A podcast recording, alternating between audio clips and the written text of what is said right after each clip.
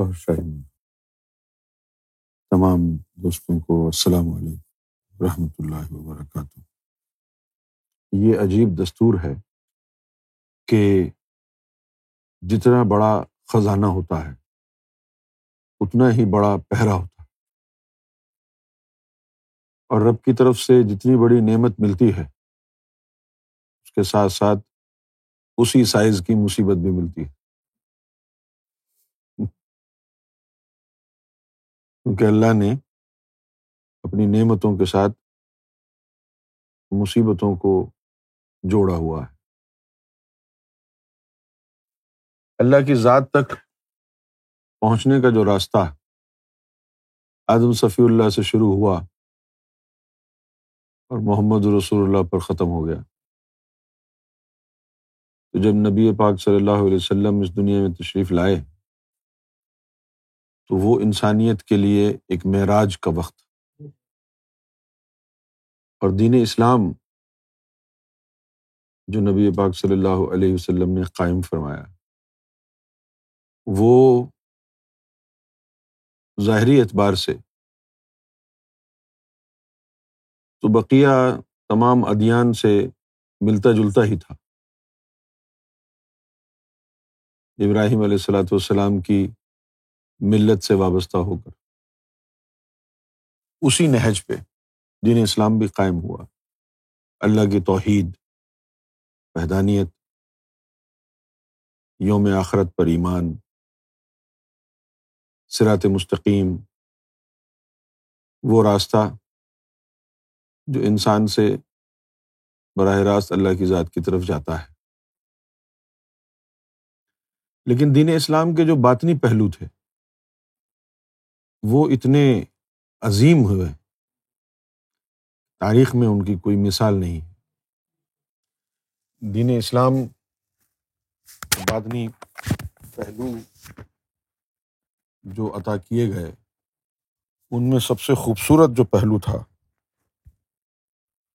وہ ہے اللہ تعالیٰ کا دیدار کرنا۔ لیکن یہ جو باطنی پہلو ہے یہ بہت کم ہی انسانوں کو میسر آیا، اور دین اسلام پر اتنے رنج و الم کے پہاڑ ٹوٹے ہیں شروع سے لے کے اب تک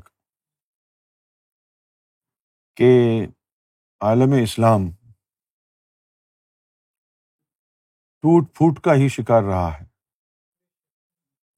کبھی مسلمانوں کی توجہ ارتکاز کے ساتھ دین اسلام کی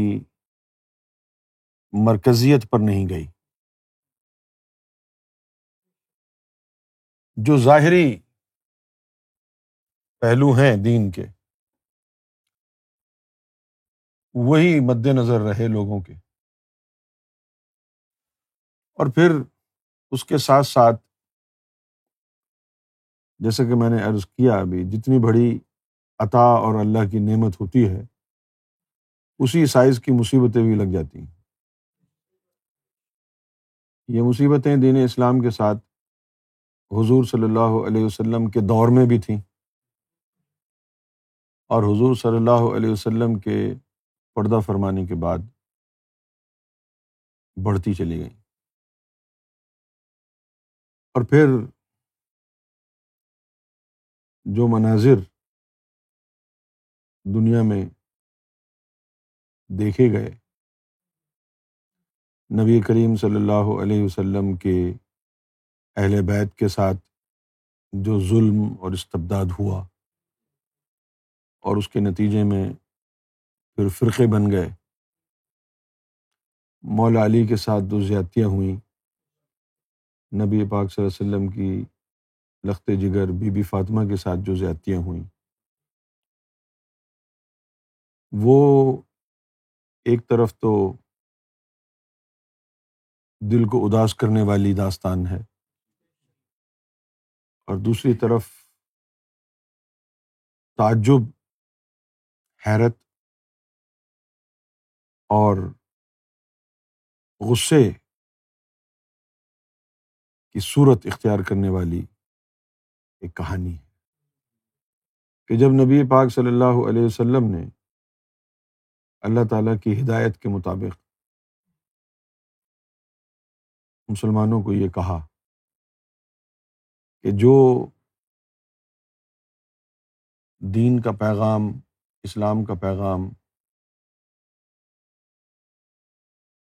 فیض نبوت جو میں تمہیں دے رہا ہوں، اس کا میں تم سے کوئی معاوضہ نہیں مانگتا سوائے اس کے کہ تم میری قربت میں جو ہیں،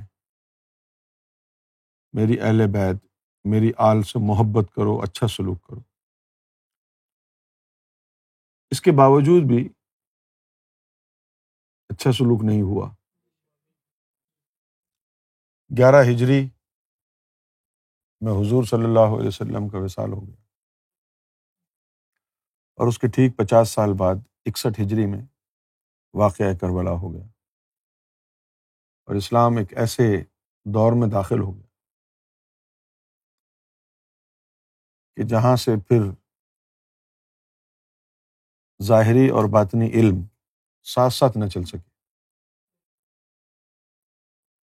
ظاہری علم منافقوں کے قبضے میں آ گیا، اور باطنی علم چیدہ چیدہ ہستیوں کے پاس رہا۔ دونوں کو ایک ساتھ یکجا دیکھا نہیں گیا۔ الا ماشاء اللہ، ہر دور میں کوئی نہ کوئی ایسا واقعہ سامنے آتا ہے، کوئی ہستی سامنے آتی ہے کہ جس نے دونوں علوم کو ایک ساتھ لوگوں تک پہنچایا ہو۔ لیکن عمومی طور پر ہماری امت، عالم اسلام، ٹوٹ پھوٹ کا ہی شکار رہا، فرقے واریت کا شکار، ٹوٹ پھوٹ کا شکار۔ شیعہ، سنی، وہابی، دیوبندی، اہل حدیث، اور پھر 150-200 سال پہلے ایک اور فتنہ پیدا ہو گیا، مرزا غلام احمد قادیانی کا فتنہ آ گیا۔ پھر اس فتنے میں اور فتنہ پیدا ہوا، کئی گروپ بن گئے، اور آج ہم ایسے دوراہے پر کھڑے ہیں کہ جہاں شیطان کبھی پگڑی باندھ کے مسجد میں لوگوں کو گمراہ کر رہا ہے، کبھی شیطان توحید کا نعرہ لگاتا ہے، امت میں انتشار پیدا کر دیتا ہے، کبھی شیطان مصطفی انقلاب کا نعرہ لگا کے لوگوں کو گمراہ کر دیتا ہے، کبھی شیطان اہل بیت کا نعرہ لگا کے لوگوں کو گمراہ کر دیتا ہے، کبھی صحابہ اکرام کا جھنڈا اٹھا کے شیطان گمراہ کرتا ہے۔ انہی چکروں میں مسلمان ٹوٹ پھوٹ کا شکار رہے ہیں، اور قرآن مجید نے جو حکم فرمایا کہ ہم نے تم کو بہترین امت کے طور پر مبعوث کیا ہے، وہ بہترین امت کا تصور آج کے دور میں اگر آپ دنیا میں تلاش کریں تو کہیں بھی آپ کو نہیں ملے گا، نہ پاکستان میں، نہ ہندوستان میں، اور نہ سعودی عرب میں جو کہ اسلام کی برتھ پلیس ہے۔ اس کی وجہ یہ ہے کہ ہمارے جو اکابرین گزرے ہیں، نبی پاک صلی اللہ علیہ وسلم کے جو امیڈیٹ فالوورز تھے، وہ اللہ کے رسول کے فرما بردار کچھ زیادہ نہیں ہوئے۔ اگر وہ اللہ کے رسول کے فرما بردار ہوتے اور آپ صلی اللہ علیہ وسلم کی اطاعت کرتے تو شاید آج دنیا میں اسلام کا نقشہ کچھ اور ہوتا، اور وہ علم جس علم کے لیے اسلام افضل ترین علم مذہب کہلاتا ہے۔ جب بھی اس علم کو بیان کرنے کی کسی بھی ہستی نے جسارت کی ہے تو یا تو اسے قتل کر دیا گیا ہے، یا وہ ہجرت کرنے پر مجبور کر دیا گیا، جیسا کہ ابو ہریرہ نے مدینے کے لوگوں کو ایک دن یہ کہا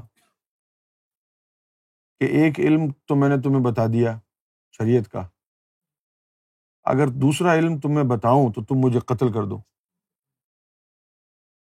یہ وہی علم ہے جو آج سیدنا گوہر شاہی کی نظر کرم سے دنیا میں ہم بیان کر رہے ہیں۔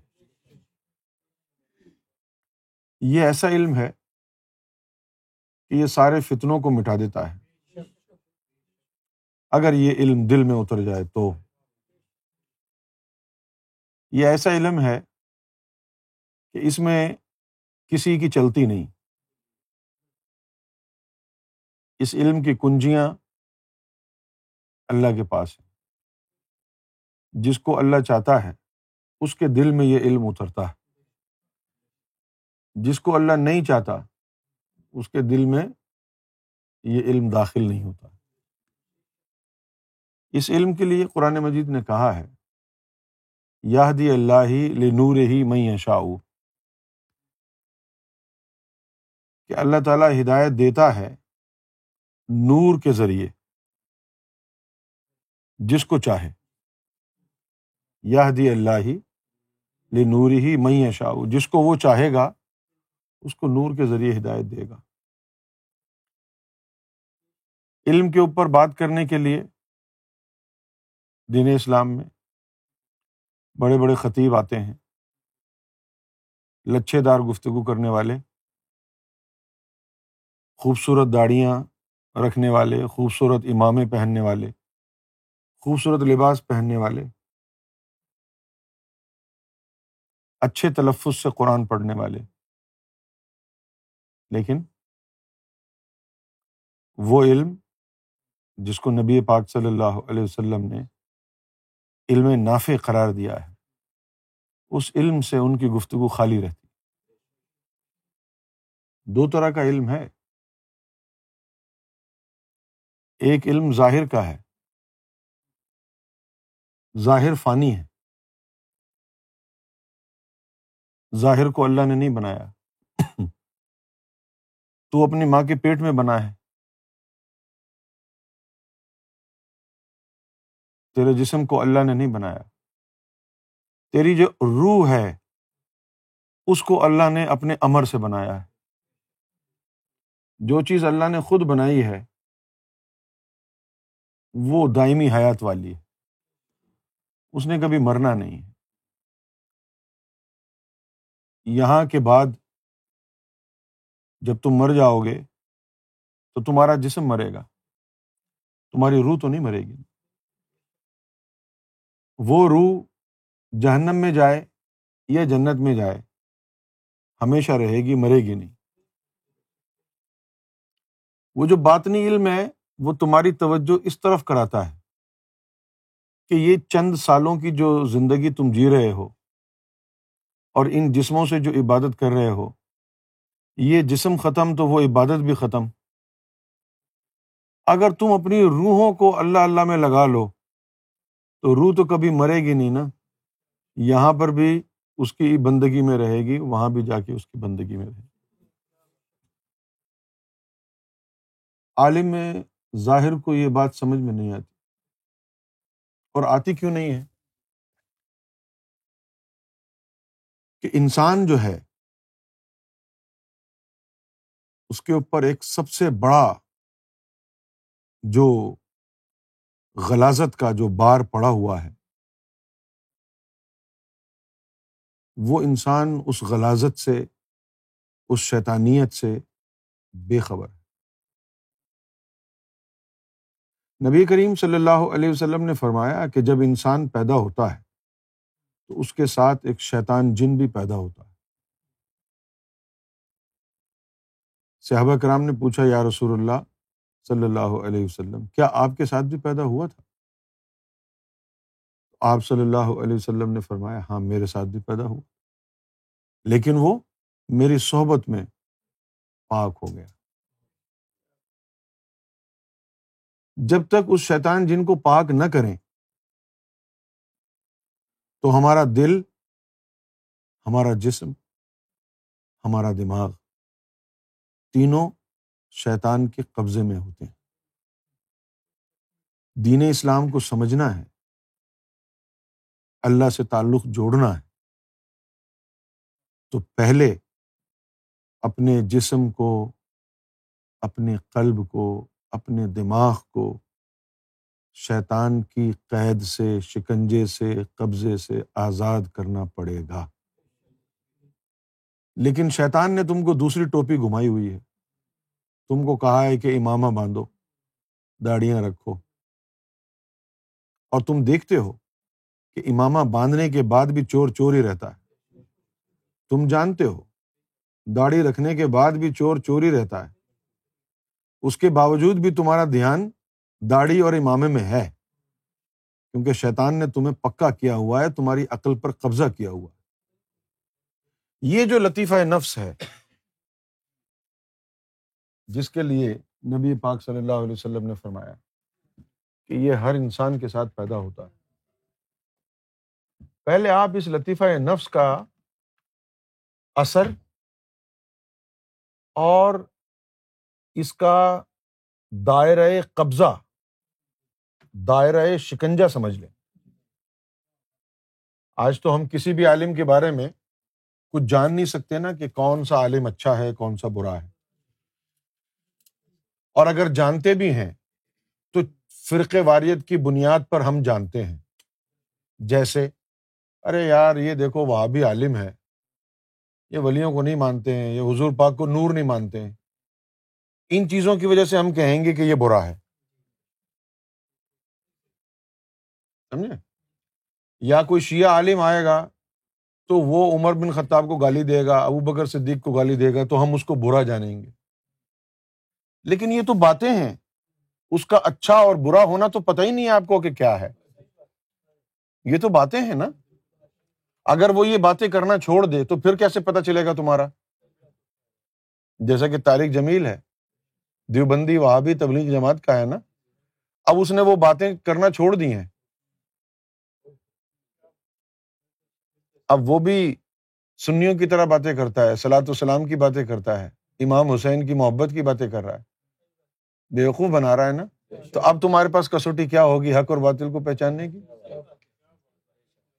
تو قرآن نے کیا کہا تھا، وَلَا تُطِعْ مَنْ أَغْفَلْنَا قَلْبَهُ عَنْ ذِكْرِنَا، ایسے لوگوں کی اطاعت مت کرنا، پیروی مت کرنا جن کے قلب کو ہم نے اپنے ذکر سے غافل کر رکھا ہے۔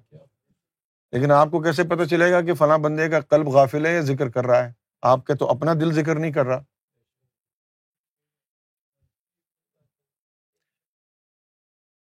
جب یہ انقلابی باتیں جس سے دین اسلام زندہ ہوتا ہے، جب یہ تعلیم پھیلائی جاتی ہے نا، تب سارے فرقے مل کے ہماری مخالفت کرتے ہیں کہ یہ شیطان آ گئے۔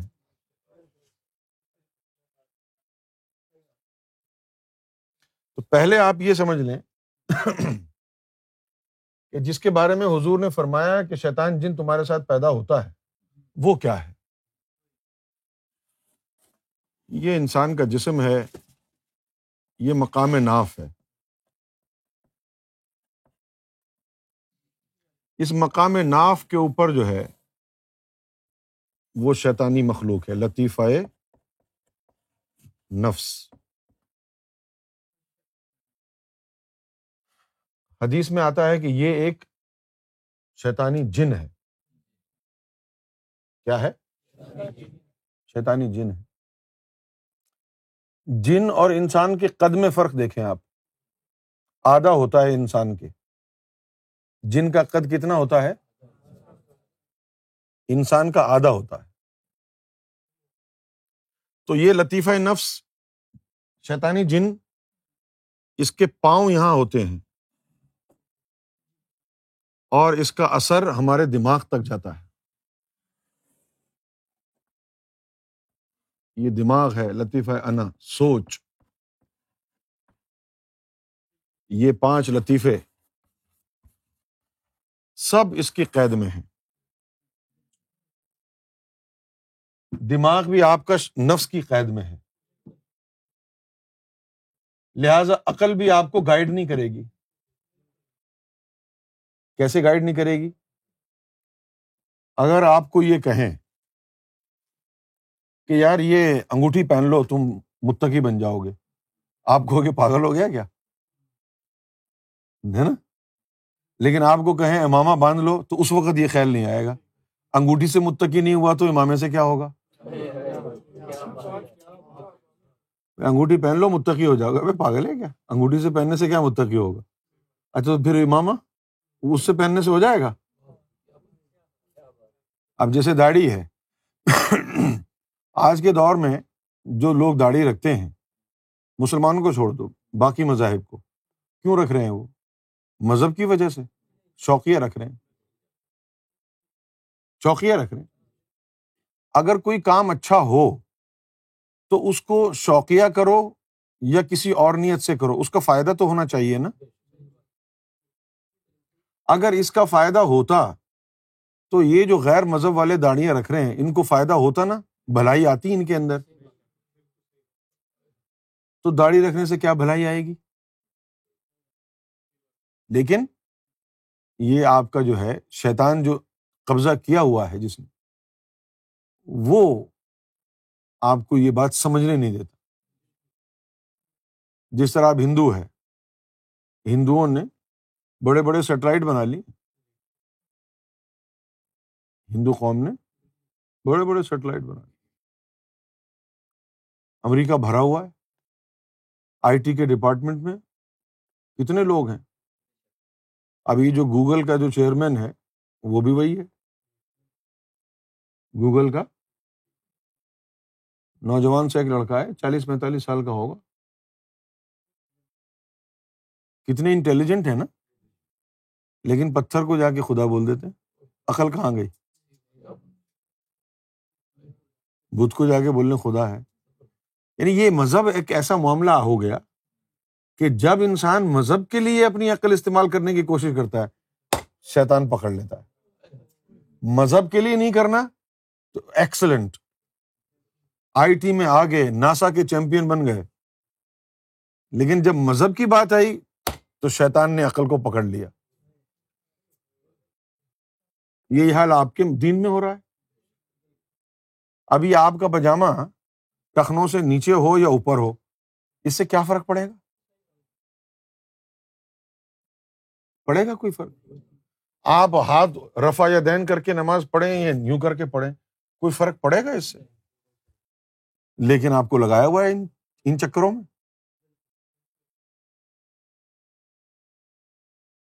تو جس بندے کا دماغ اور دل نفس کے قبضے میں ہو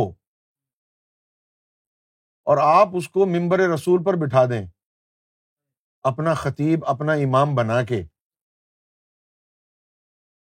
تو پھر آپ کے ایمانوں کا کیا حال ہوگا؟ یہ تو وہ دور ہے جس کا جی چاہے، جس طرح آپ کا جی چاہتا ہے کہ آپ فزکس پڑھیں، آپ فزکس پڑھ لیتے ہیں، آپ کا جی چاہتا ہے آپ کیمسٹری پڑھنا چاہ رہے ہیں تو کیمسٹری پڑھ لیتے ہیں، آپ آرٹس میں جانا چاہتے ہیں لٹریچر پڑھ لیں، پولیٹیکل سائنس پڑھ لیں، کوئی مسئلہ نہیں ہے۔ اسی طرح آج کے دور میں جس کا جی چاہتا ہے امام بننے کو، وہ درس نظامی کرتا ہے، مسجد میں امام لگ جاتا ہے۔ یہ تو جاب ہے۔ جس کا جی چاہا کتابیں پڑھ کے اور آپ کی امت کا امام بن گیا۔ لیکن آپ نے کبھی یہ بھی سوچا ہے نبی پاک صلی اللہ علیہ وسلم نے کیا فرمایا تھا علماء کے بارے میں؟ علماء من صدری، کہ میری امت کے عالم وہ ہوں گے جن کو میرے سینے کا فیض ہوگا۔ اپنی مرضی سے آپ نے درس نظامی کیا، اور یہ شیطان جو آپ کے اندر ہے، آپ کی سوچ کے اوپر، دل و دماغ کے اوپر قابض ہے، اس کا تو کچھ کیا نہیں۔ تزکیۃ النفس کے راستے پہ تو گئے نہیں۔ کیا قرآن مجید میں تزکیہ نفس کا ذکر نہیں ہے؟ قد افلح من تزکا، اللہ نے فرمایا کامیاب وہ ہوگا جس نے اپنا تزکیہ کر لیا، اپنے نفس کو پاک کر لیا۔ کہاں کیا ہم نے؟ یہ جو فرقے بن رہے ہیں، کوئی مولوی کوئی کہانی سنا رہا ہے، دوسرا مولوی کوئی اور کہانی لے کے آ رہا ہے، کوئی شیعہ، کوئی سنی، کوئی وہابی، کوئی بریلوی، یہ کہانیاں کہاں سے آ رہی ہیں؟ یہ جو بیٹھا ہوا ہے نا شیطان، اس نے ہمارے دل پہ بھی قبضہ کیا ہوا ہے، ہمارے دماغ پہ بھی قبضہ کیا ہوا ہے۔ جو یہ کہہ رہا ہے ہماری سوچ ویسی ہو رہی ہے۔ لیکن اگر ہم اللہ تعالیٰ کی بات مان لیتے کہ وَلَا تُطِعْ مَنْ أَغْفَلْنَا قَلْبَهُ عَنْ ذِكْرِنَا، ایسے لوگوں کی پیروی نہ کرو جن کے قلب کو ہم نے ذکر سے غافل کر رکھا ہے، تو پھر کیا ہوتا؟ اگر ہم ایسے علماء کو کی پیروی شروع کر دیتے جن کے قلب میں اللہ کا ذکر ہوتا ہے، تو اس ذکر کے ذریعے یہ شیطان جن بیچ میں سے ٹوٹ جاتا، دماغ کے اوپر سے بھی شیطان کا قبضہ ذکر سے ختم ہو جاتا، اور یہاں پر بھی شیطان کا قبضہ اللہ کے ذکر کی برکت سے، نور سے، وہ بھی ختم ہو جاتا، اور صحیح عقل، صحیح سوچ، دین کی صحیح فہم و ادراک وہاں سے پھر آپ کو میسر آتی۔ لیکن آپ تو لوگوں کی داڑیاں ناپتے ہیں، آپ تو یہ دیکھتے ہیں کہ طاہر القادری نے 300 کتابیں لکھی ہیں، اس سے بڑا عالم کون ہوگا؟ آپ یہ بھی تو جانیں کہ یہ جو شیطان جن پیدا ہوا ہے، جس کا حضور نے ذکر کیا، جس کا قرآن نے ذکر کیا ہے، اس تعلیم کے اوپر پورا ہے یا نہیں ہے؟ ہم یہ نہیں دیکھنا چاہتے۔ کیوں نہیں دیکھنا چاہتے؟ کہ ہماری عقل کو شیطان نے اپنے قبضے میں کیا ہوا۔ جب بھی تم دین سمجھنا چاہو گے، اللہ سے پیار کرنا چاہو گے، تو یہ شیطان تمہاری عقل کو چلنے نہیں دے گا، کیونکہ اس کا قبضہ ہے وہاں پر۔ دنیاوی کام کرو گے تو یہ تو شیطان چاہتا ہے کہ دنیا میں اس کو ترقی دوں، بڑے عقل مندی کے فیصلے دنیا میں کرے گا وہ۔ کیوں؟ اس میں شیطان کا بھلا ہے نا، زیادہ سے زیادہ دنیا میں لگا کے رکھے، تمہیں اللہ سے بھلا دے، دور کر دے، اور جب اللہ کی طرف جاؤ تو شیطان ہاتھ رکھ دے تمہارے دماغ پر، سمجھنے نہ دے دین، ایک دن تم متنفر ہو جاؤ۔ کتنے نوجوان ایسے ہیں جو اس فرقہ واریت سے، شیعہ، سنی، وہابی، دیوبندی چکروں سے دور ہو کر اپنے شراب میں لگ گئے، اپنے دنیاوی کاموں میں لگ گئے۔ کتنے لوگ ہیں جو کچھ قرآن میں پڑھتے ہیں، وہ ان کو مسلمانوں کے کردار میں وہ چیز نظر نہیں آتی۔ اور اس دور میں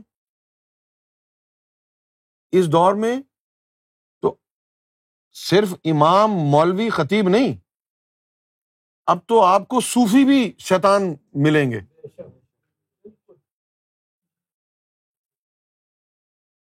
بڑی اچھی باتیں کریں گے، روحانی باتیں کریں گے، لیکن اگر ان کا کردار دیکھیں گے آپ تو کردار شیطان جیسا ہوگا۔ صوفی تو کردار کا ہوتا ہے، وہ صوفی بن نہیں سکتا جو تزکیہ نفس اور تصفیہ قلب سے گزرا نہ ہو، جس کا اندر کا شیطان مرا نہ ہو، جس نے اپنے اندر کے شیطان کو پاک نہ کیا ہو، دل کو شیطان کے قبضے سے چھڑایا نہ ہو، دماغ کو شیطان کے قبضے سے چھڑایا نہ ہو، وہ صوفی نہیں بن سکتا۔ یہ ہے پہلا کام جو آپ نے کرنا ہے، اپنی عقل کو اور اپنے دل کو شیطان کے قبضے سے ہٹانا۔ یہ تب ہٹے گا کہ جب یہاں جو یہ مخلوق بیٹھی ہے نا، قلب، اس میں اللہ کا نور آئے گا، نور بننا شروع ہوگا، پھر نس نس میں جائے گا، کاٹ دے گا یہ شیطان کے قبضے کو۔ باہر تمہیں فتوے لگائیں گے لوگ، دیکھو یہ صرف اللہ اللہ کر رہا ہے، اور نمازیں کتنے تیری، کچھ نہیں کہنا، چپ کر کے اس میں لگے رہنا۔ کیوں؟ کیونکہ نماز اس کے بغیر ہوتی نہیں ہے۔ تیرا دل کھلاوے منڈے کڑیاں، تو سجدے کرے مسیتی، ایسے دل کے ساتھ نماز میں تجھے کیا ملے گا؟ تیرا دل تو ہے ثنا و آشنا، تجھے کیا ملے گا نماز میں؟ ایسی نماز پڑھنے والوں نے کیا اکھاڑ لیا دنیا کا؟ بھائی قرآن مجید فرماتا ہے ان الصلاۃ تنہا عن الفحشاء والمنکر، نماز برائیوں بے حیائیوں سے روکتی ہے۔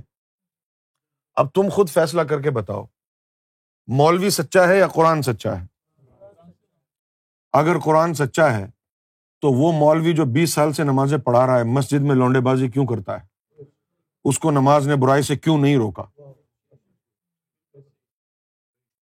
کیا خیال ہے بڑے صاحب؟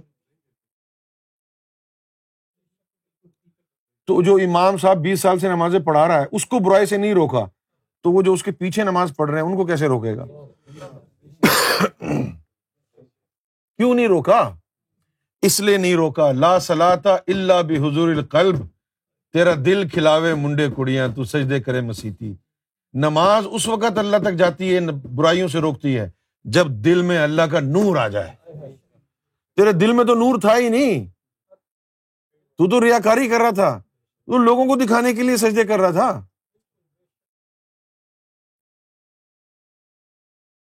جب میں بچپن میں نماز پڑھنے جاتا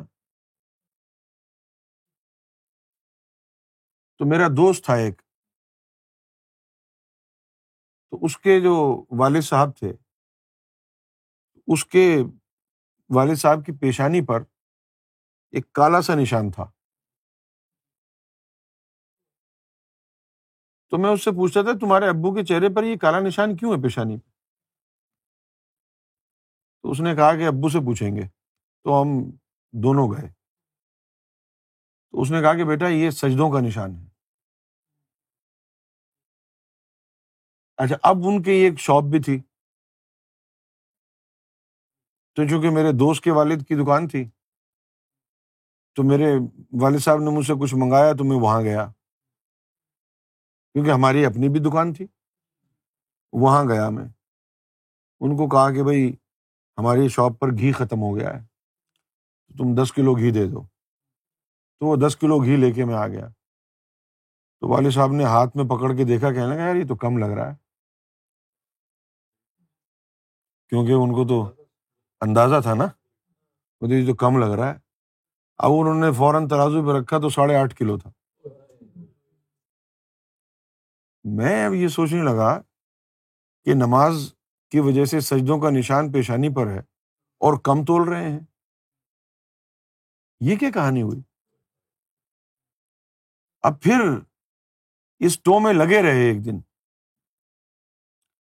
پھر یہ پتا چلا کہ وہ والد صاحب ان کے ایک ٹھیکری جو ہے مٹی کی، جو مٹکوں سے ٹوٹتی ہے نا، جو ٹھیکری جو ہوتی ہے، وہ رکھتے تھے، اس پہ سجدہ کرتے تھے تاکہ نشان جلدی سے بن جائے، اور اسی کو وہ جنت کی نشانی سمجھتے تھے کہ جس کے ماتھے پر سجدوں کی محراب بن گئی وہ جنتی ہے۔ جس طرح یہ پیشانی کالی ہو گئی سجدوں سے، اسی طرح گناہوں سے، ریاکاری سے دل بھی کالا ہو گیا۔ یہ جو آپ کے پیچھے پڑے ہوئے ہیں نا، نماز پڑھو نماز پڑھو نماز پڑھو، یہ تحریک ابلیس کی ہے، اس میں کوئی شک نہیں ہے کہ نماز جیسی دنیا میں عبادت کوئی نہیں اتری، لیکن ذرا عقل کے ناخن لو، جب کوئی اہم کام کرنا تم چاہو گے تو تمہاری یہ کوشش ہوگی نا کہ یہ ادھورا نہ رہ جائے۔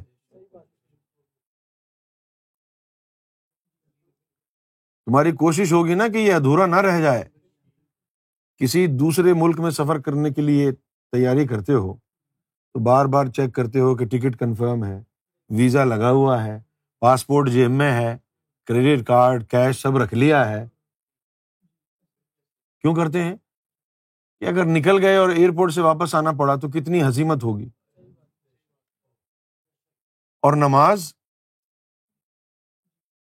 جو کہ اللہ تعالیٰ نے مومنین پر فرض کی ہے، اگر ساری زندگی نماز پڑھتے رہے اور ایک نماز بھی اللہ تک نہ پہنچی تو پھر یوم محشر میں کیا ہوگا تمہارا؟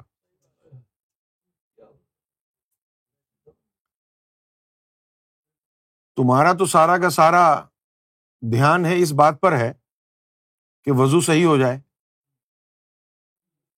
صحیح ہے نا، وضو صحیح ہو جائے اس کے بعد نیت کر کے مسجد میں کھڑے ہو جائیں، بسم اللہ الرحمن الرحیم، پھر الحمد شریف ہو جائے، پھر قرآن کی ایک چھوٹی سی آپ سورت پڑھ لیں، رکو سجود صحیح ہو جائیں، اور بس آپ نے سمجھا کہ یہ نماز ہو گئی۔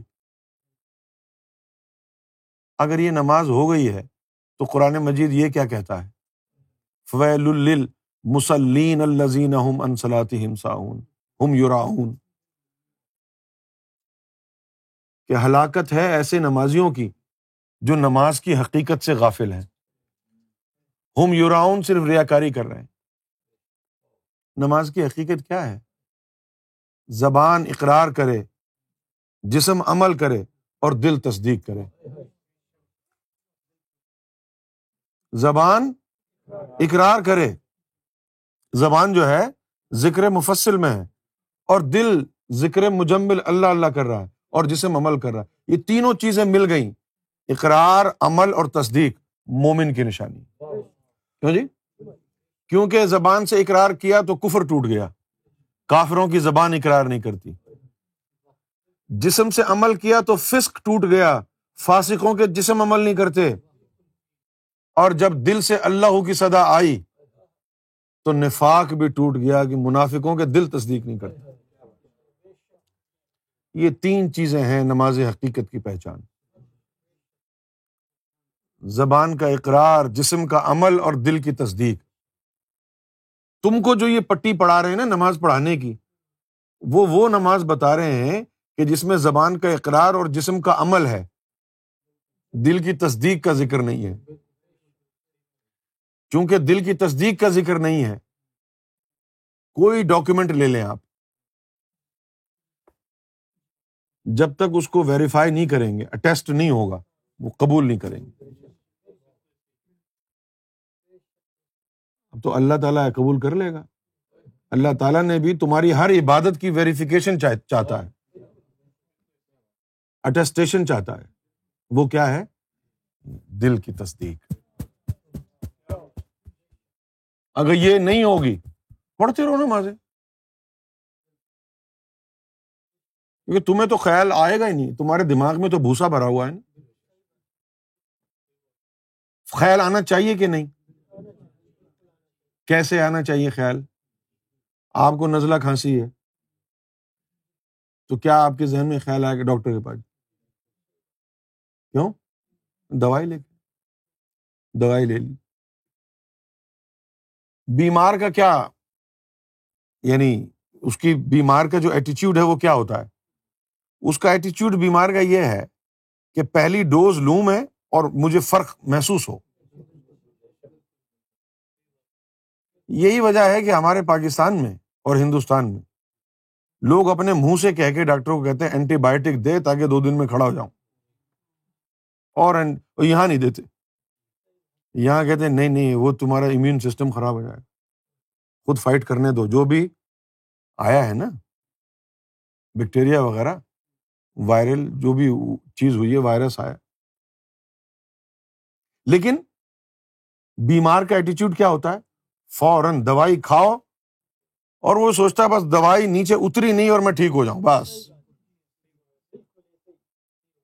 اور جب یہی بات نماز کی طرف آتی ہے، نماز کے بارے میں بھی تو اللہ تعالیٰ نے فرمایا نا کہ یہ ایک روحانی دوا ہے، نماز میں اللہ نے شفا رکھی ہے۔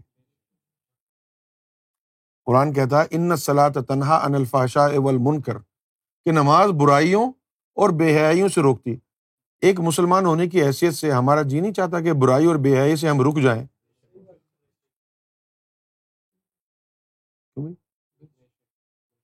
یا ہم یہ چاہتے ہیں کہ کوئی بندہ ڈنڈا لے کے کھڑا ہو تب ہم برائی سے رکیں گے، نہیں نا۔ قرآن مجید نے جب کہہ دیا یہ نماز ایک ایسی عبادت ہے جو تجھے برائی اور بے حیائی دونوں سے روک دے گی۔ تو ڈاکٹر کے پاس گیا، نزلہ کھانسی کی دوائی لے کے آیا،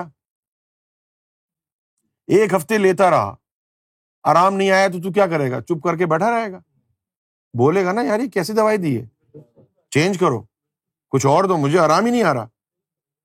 لیکن یہاں جب نماز کی بات آ گئی، 20 سال ہو گئے نماز پڑھتے ہوئے، ادھر ادھر نظریں بھی گھوم رہی ہیں، نہ اپنی عزت کا خیال، نہ والدین کی عزت کا خیال، نہ اولاد کی شرم و حیا، نہ ماں بیٹی کا کوئی احترام۔ بے حیائی بھی ہے، بے غیرتی بھی ہے، فراڈ بھی، بے ایمانی بھی، رشوتیں بھی، سب کچھ ہے، اور نمازیں بھی چل رہی ہیں۔ یہ کیسی بے حسی ہے، یہ کیسی سرد مہری ہے، یہ کیسی بے نیازی ہے کہ ٹھیک ہے 5 نمازیں تو نے فرض کیے، پڑھ لیتے ہیں، لیکن پرواہ نہیں ہے ہمیں۔ بوجھ اتار رہے ہیں نا، ہمیں پرواہ ہے اس کی کہ نزلہ کھانسی بخار ہوا، 1-2 ڈوزز لینے کے بعد آرام نہیں آیا تو فوراً ڈاکٹر کے پاس گئے۔ یہاں خیال کیوں نہیں آ رہا کہ یار مجھے 1 سال نماز پڑھتے ہوئے ہو گیا، ابھی بھی برائیوں میں ہوں میں، کیوں میری نماز کی قبول نہیں ہو رہی؟ اس لیے کہ ہم دین کو دین نہیں سمجھ رہے، بوجھ۔ ہمارا سارا کا سارا دھیان داڑھیوں پر ہے، اماموں پر ہے۔ قرآن کب پڑھتے ہیں؟ جب کوئی مر جائے، یا تو مر جائے گا تب پڑھیں گے، یا کوئی نہیں مر رہا ہے تو پھر پڑھ لیں گے۔ سورہ یاسین نکالو، پڑھو، یہ مر ہی نہیں رہا، پہلے اس کو مارنے کے لیے پڑھیں گے، گویا قرآن نہ ہوا کوئی کلاشنیکوف ہو گیا، بات نہیں، اس کا دم نہیں نکل رہا تو قرآن پڑھو، سورہ یاسین پڑھو، مارو سالے کو، ابھی تک زندہ آئی ہے۔ یہ باتیں تلخ کیوں ہیں؟ یہ تلخ باتیں اس لیے ہیں کہ ان سے ہماری نیت کا فطور سامنے آتا ہے۔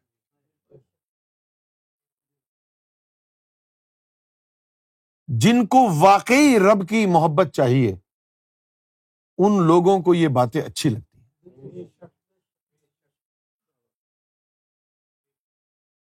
اور جن کا بھانڈا پھوٹتا ہے ان باتوں سے، جن کی درویشی، جن کی امامت خطرے میں پڑتی ہے، وہ تو کہیں گے یہ کیا بکواس کر رہے ہو تم، یہ کفر ہے۔ وہ سب سے پہلے کہے قادیانی ہے، یہ وہ ساخ رسول ہیں، یہ کیونکہ ان کا بھانڈا پھوٹ رہا ہے نا۔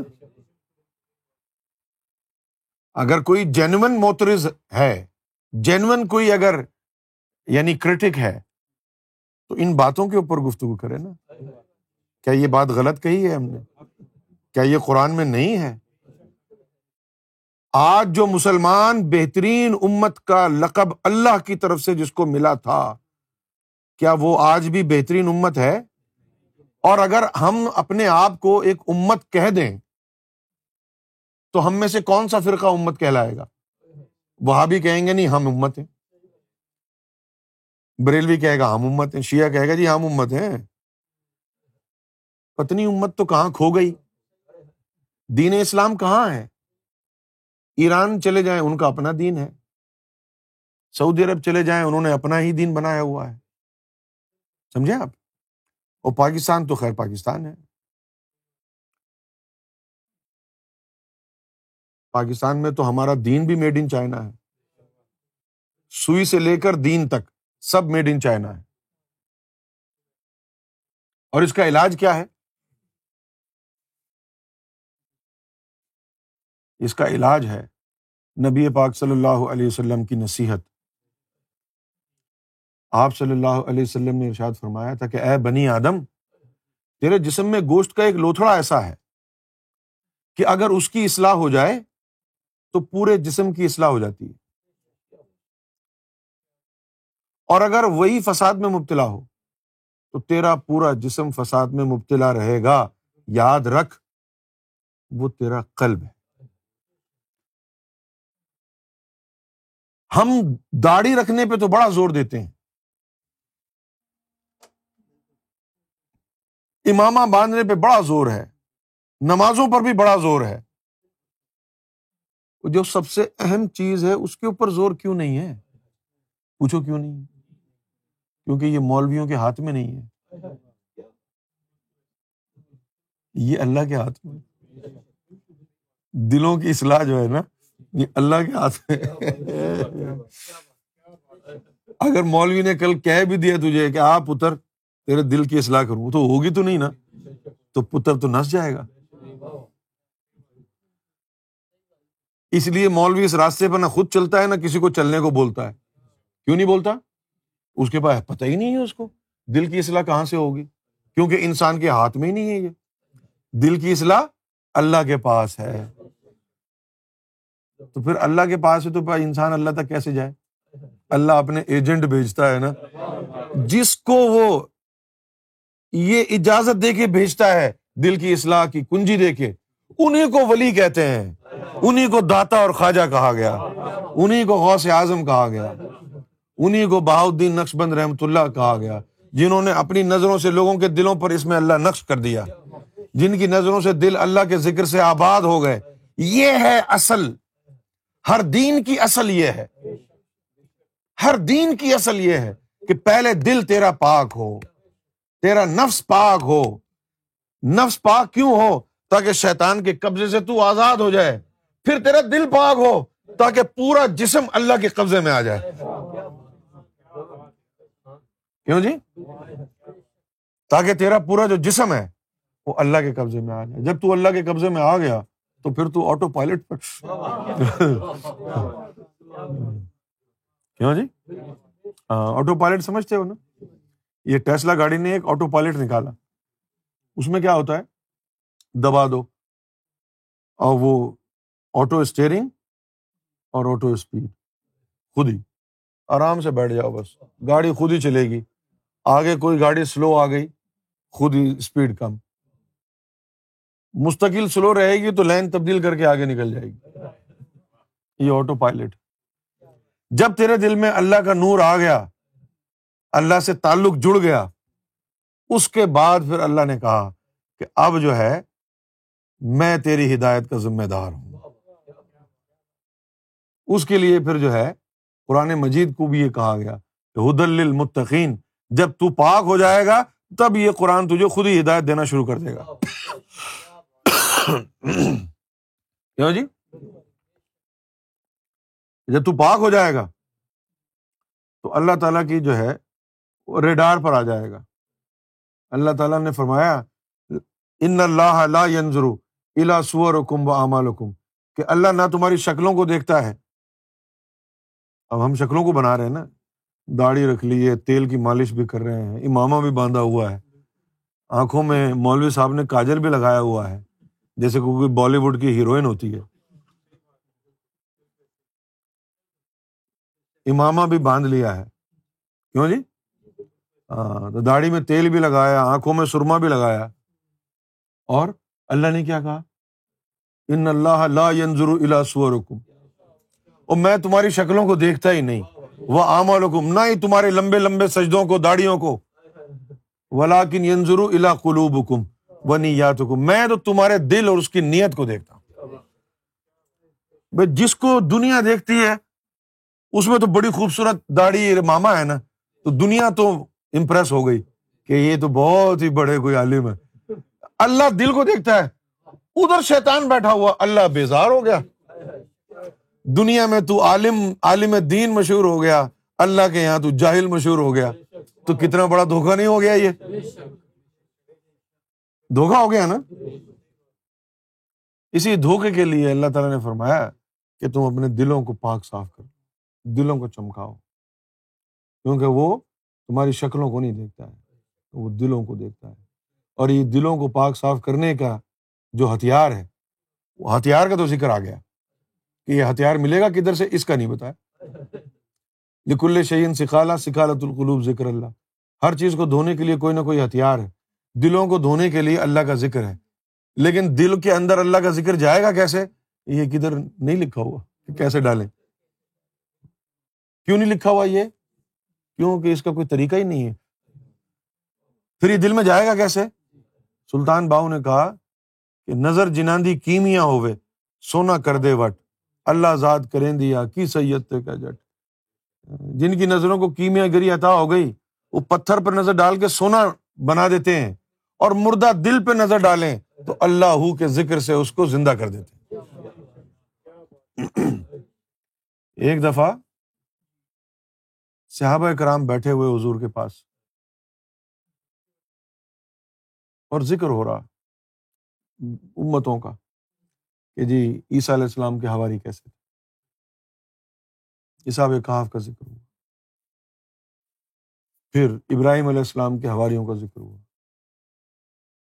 اس کے بعد جو ہے ان میں سے ایک جلیل القدر صحابی نے کہا، یا رسول اللہ، آپ امام الانبیاء ہیں، تو اسی نسبت سے ہم جو آپ کے صحابی ہیں ہم بھی سب سے افضل ہو گئے۔ اس کے موقع پر سرکار مدینہ نے یہ فرمایا کہ تمہارے اندر بہترین جو لوگ ہیں وہ ہیں کہ جن کو دیکھنے سے دلوں میں اللہ کا ذکر شروع ہو جائے۔ وہ حدیث کے الفاظ تھے، بخیارکم الذین، تم میں سے سب سے بہترین لوگ وہ ہیں کہ انا رواء ذکر اللہ فی قلبک، کہ جن کے چہرے پر تمہاری نظر پڑے اور تمہارے دلوں کے اندر اللہ کا ذکر شروع ہو جائے۔ انا رواء ذکر اللہ فی قلبک، کہ جن کے کو دیدار جن کا کرو، جن کی زیارت کو جاؤ اور تمہارے دل میں اللہ اللہ شروع ہو گیا۔ اور انہی لوگوں کے لیے کہا تھا کہ یہ ہے افضل امت۔ قرآن مجید نے انہی لوگوں کو کہا۔ تو آج تو تم یہ کہتے ہو نا فلاں افضل تھا، فلاں افضل تھا، فلاں والا افضل نہیں تھا، افضل وہی تھا کہ جن کو صرف دیکھو تو تمہارے دلوں میں اللہ کا ذکر شروع ہو جائے، بھلے وہ اس دور کے ہوں یا وہ کسی اور دور کے ہوں۔ پھر اس کے بعد جو ہے نبی پاک صلی اللہ علیہ وسلم نے فرمایا، صحابہ کرام نے پوچھا کہ اے اللہ کے رسول، ان لوگوں کو دیکھنے سے ذکر اللہ کیسے شروع ہوگا؟ ان لوگوں کو دیکھنے سے ذکر اللہ کیسے شروع ہوگا؟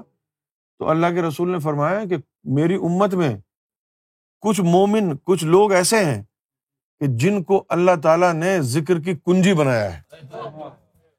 یہ حدیث مسلم میں ہے کہ جن کو اللہ نے ذکر کی کنجی بنایا ہے۔ اب یہ ذکر کی کنجی کیا ہوتی ہے؟ ایک تو ہوتا ہے ولی اللہ اور ایک ہوتا ہے ذکر کی کنجی۔ ذکر کی کنجی وہ ہوتی ہے کہ جس کا پورا وجود ذکر کی کنجی ہے، اس کے کپڑے کو بھی اگر سونگ لو تو ذکر جاری ہو جائے، وہ ذکر کی کنجی ہے نا۔ وہ عام ولی اللہ نہیں ہوتے، نہیں، وہ کیسے ہوتے ہیں؟ انہوں نے زمین پہ تھوکا اور تو نے بعد میں چاٹ لیا تو ذکر قلب شروع ہو جائے گا۔ سلطان صاحب کے دور کا ایک واقعہ ہے۔ اب جو سلطان صاحب کا دور تو 400 سال پرانا ہے نا، اس وقت یہ پاکستان ہندوستان کا تصور نہیں تھا، ایک ہی تھا، تو مسلمان ہندو سکھ سب ساتھ ہی رہتے تھے اس وقت۔ اس سلطان باہو کے لیے، اب یہ سلطان صاحب ویلے تھے، ان کا تو کوئی پیری مریدی کا سسٹم تھا نہیں، یہ ویلے ہی پھرتے تھے ادھر ادھر، بس کبھی ادھر چلے گئے کبھی ادھر چلے گئے۔ اب چونکہ ویلے تھے یہ، تو اب کیا کرتے، یہ گلیوں میں گھومتے رہتے ادھر ادھر، اور جو ہندو تھے وہ ڈرتے تھے ان کے سامنے نہ جائے۔ ہندو ڈرتے تھے، کیوں ڈرتے تھے؟ جو بھی ان کے سامنے سے گزر جاتا اس کے دل اللہ اللہ کرنا شروع کر دیتا۔ سلطان باہو جو تھے وہ جاتے گلیوں میں ادھر ادھر، مٹر گشت، ادھر گھومے ادھر گھومے، اور کوئی کام ہی نہیں تھا نا، ویلے تھے نا، تو گلیوں میں جاتے تو خوب توجہ باطنی بھی ہوتی، جو بھی سامنے آتا اس کا ذکر جاری ہوتا۔ تو لوگ ان کو آگے، ہندو جو تھے ان کے، وہ آ کے ان کو لان تان کرتے کہ تو تو بڑا وفادار ہندو تھا، تو کیسے مسلح ہو گیا؟ اس نے وہ قسم کہا تھا کہ بھگوان کی قسم، میں تو گیا ہی نہیں، یہ میرے فقیر میرے سامنے آ گیا، میرے اندر سے اللہ کی آواز آنے لگی، اب میں کیا کروں؟ ایک دن کیا ہوا، سلطان باہو کو بخار ہو گیا، طبیعت ناساز ہو گئی، تو حکیم جو تھا وہ ہندو تھا، ان کا کوئی چاہنے والا حکیم کے پاس گیا کہ چلو بندہ بیمار ہے۔ اس نے کہا بندے کا نام بتاؤ پہلے۔ اس نے کہا جی باہو، کہ نہیں میں ادھر نہیں جاؤں گا، میں ادھر نہیں جاؤں گا۔ کیوں نہیں جائے گا؟ وہ میں ادھر گیا تو وہ میں مسلمان ہو جاؤں گا نا۔ تو اس نے کہا نہیں نہیں ہوگا۔ وہ کہا جی میں بالکل نہیں جاؤں گا۔ تو کہا اب تم حکیم ہو، تمہارا فرض تو بنتا ہے نا کہ علاج کرو. اس نے کہا تم ایسا کرو کہ ان کا کوئی کپڑا وپڑا لے آؤ پہنا ہوا جو انہوں نے ہو، اس کو میں سونگ کے پھر دوائی دے دوں گا، میں جاؤں گا نہیں. وہ ان کا کرتا لے آیا، کرتے کو جیسی سونگا اس نے، وہ ذکر جاری ہو گیا. جیسے ہی کرتے ان کے پسینے کی بھو گئی تو پھر امام مہدی کا کیا حال ہوا؟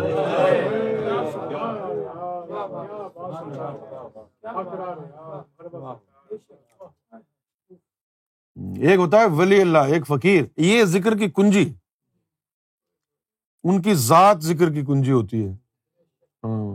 ان کا کوئی بال بھی ہو. اب ہم گئے ترکی، وہاں استنبول میں ایک میوزیم ہے، اس کا نام ہے ٹوپ کاپی میوزیم. کیا ہے؟ تو وہاں بہت سی جو ہے نواردات رکھی ہوئی ہیں. ایک جگہ لکھا ہوا ہے کہ یہ مولا علی کی تلوار ہے، وہ انہوں نے فریم کر کے لگائی ہوئی. ایک جگہ لکھا ہوا ہے یہ امام حسن کا جبہ ہے. ایک جگہ وہ قرآن مجید بھی رکھا ہوا ہے، اس پہ لکھا ہوا ہے یہ وہ قرآن ہے جو عثمان غنی پڑھتے ہوئے شہید ہوئے تھے، اس پہ خون کے دھبے بھی ہیں. ایک جگہ گئے کہ وہ ادھر لکھا ہوا تھا کہ یہ حضور پاک کے بال ہیں. اب جب وہاں سے جانے لگے تو وہ سب سے پہلے دروازے سے داخل ہوئے تو نے دیکھا کہ سامنے مولا علی کھڑے ہوئے ہیں. وہ کہتے ہیں کہ کسی بات پہ یقین نہیں کرنا. وہ کہتے ہیں کسی بات پہ یقین نہیں کرنا. پھر تھوڑا اور آگے گئے تو وہاں جی غوث پاک کھڑے ہوئے ہیں. وہ کہتے ہیں کہ ایسے ہی گھوم گھام کے چلے جاؤ. ٹھیک. پھر اور آگے گئے تو وہاں ایک جگہ لکھا ہوا تھا حضور پاک کے منہ مبارک ہیں. وہاں جب کھڑا ہوا میں تو حضور پاک ظاہر ہو گئے اور فرمایا کہ میرے بال کی نشانی کیا ہے؟ میرے بال کی نشانی کیا ہے؟ تو میں نے وہی بتایا جو سنا تھا. میں نے کہا کہ وہ بڑھتا رہتا ہے، زندگی کی علامت ہے. فرمایا غلط، میری محمد کی کوئی چیز ایسی نہیں کہ جس سے میری امت کو فائدہ نہ ہو.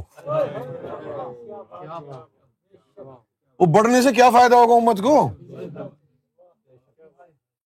فرمایا کہ اگر میرا واقعی جسم کا کوئی بال یا کوئی اور چیز ہے اور ازلی مومن ٹکرا جائے تو وہ فوراً اس کا ذکر چل پڑے گا.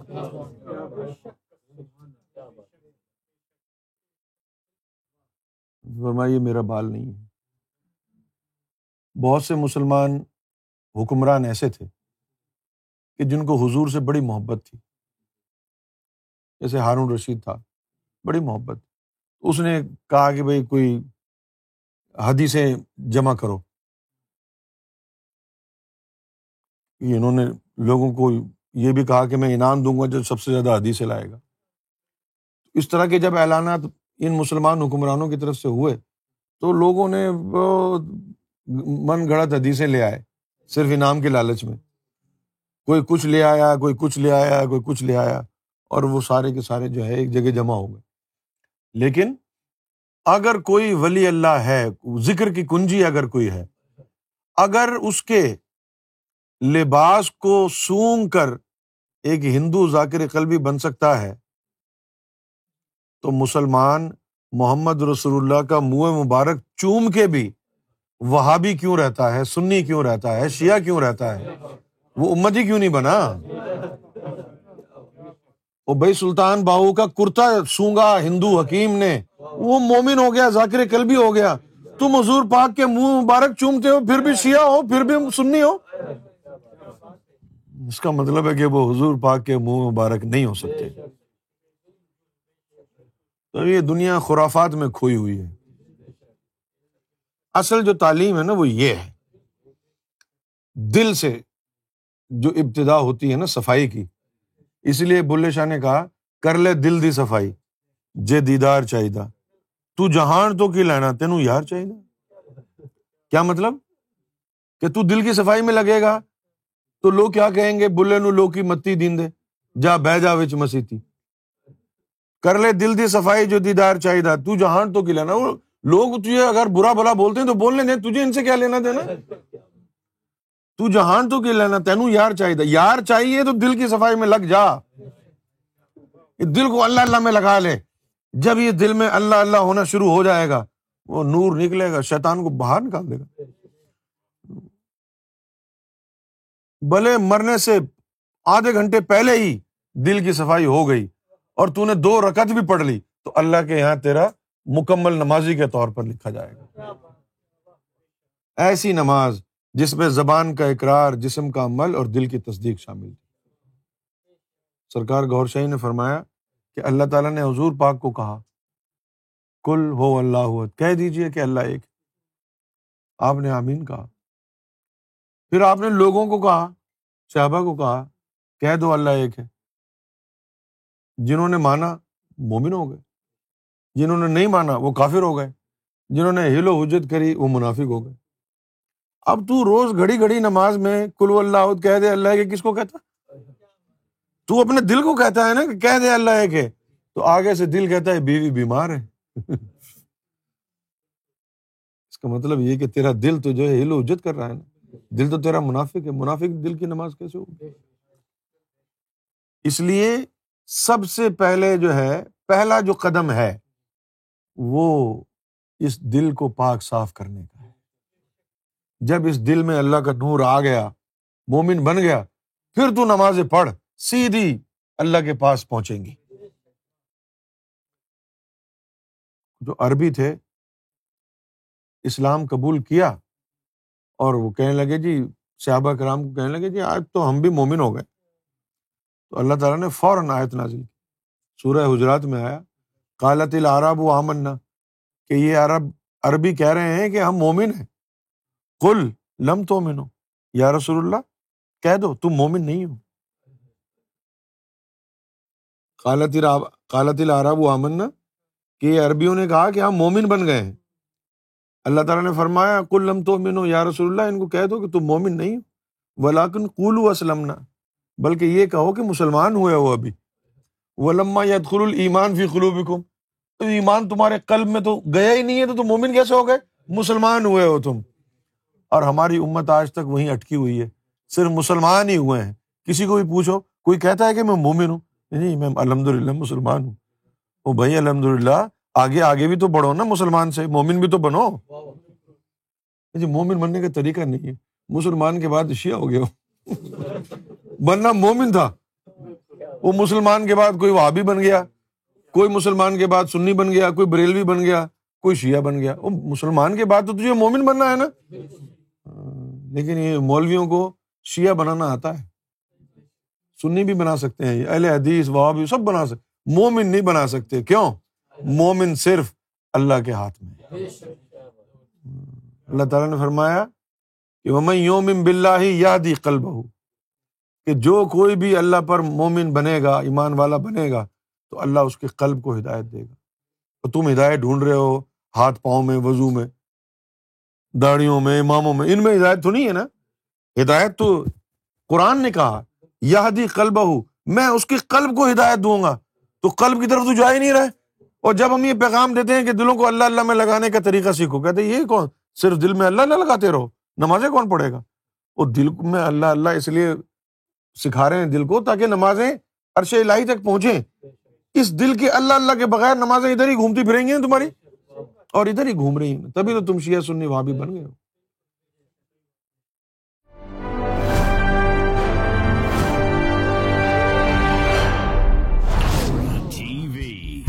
Bringing light, love, and peace in your life.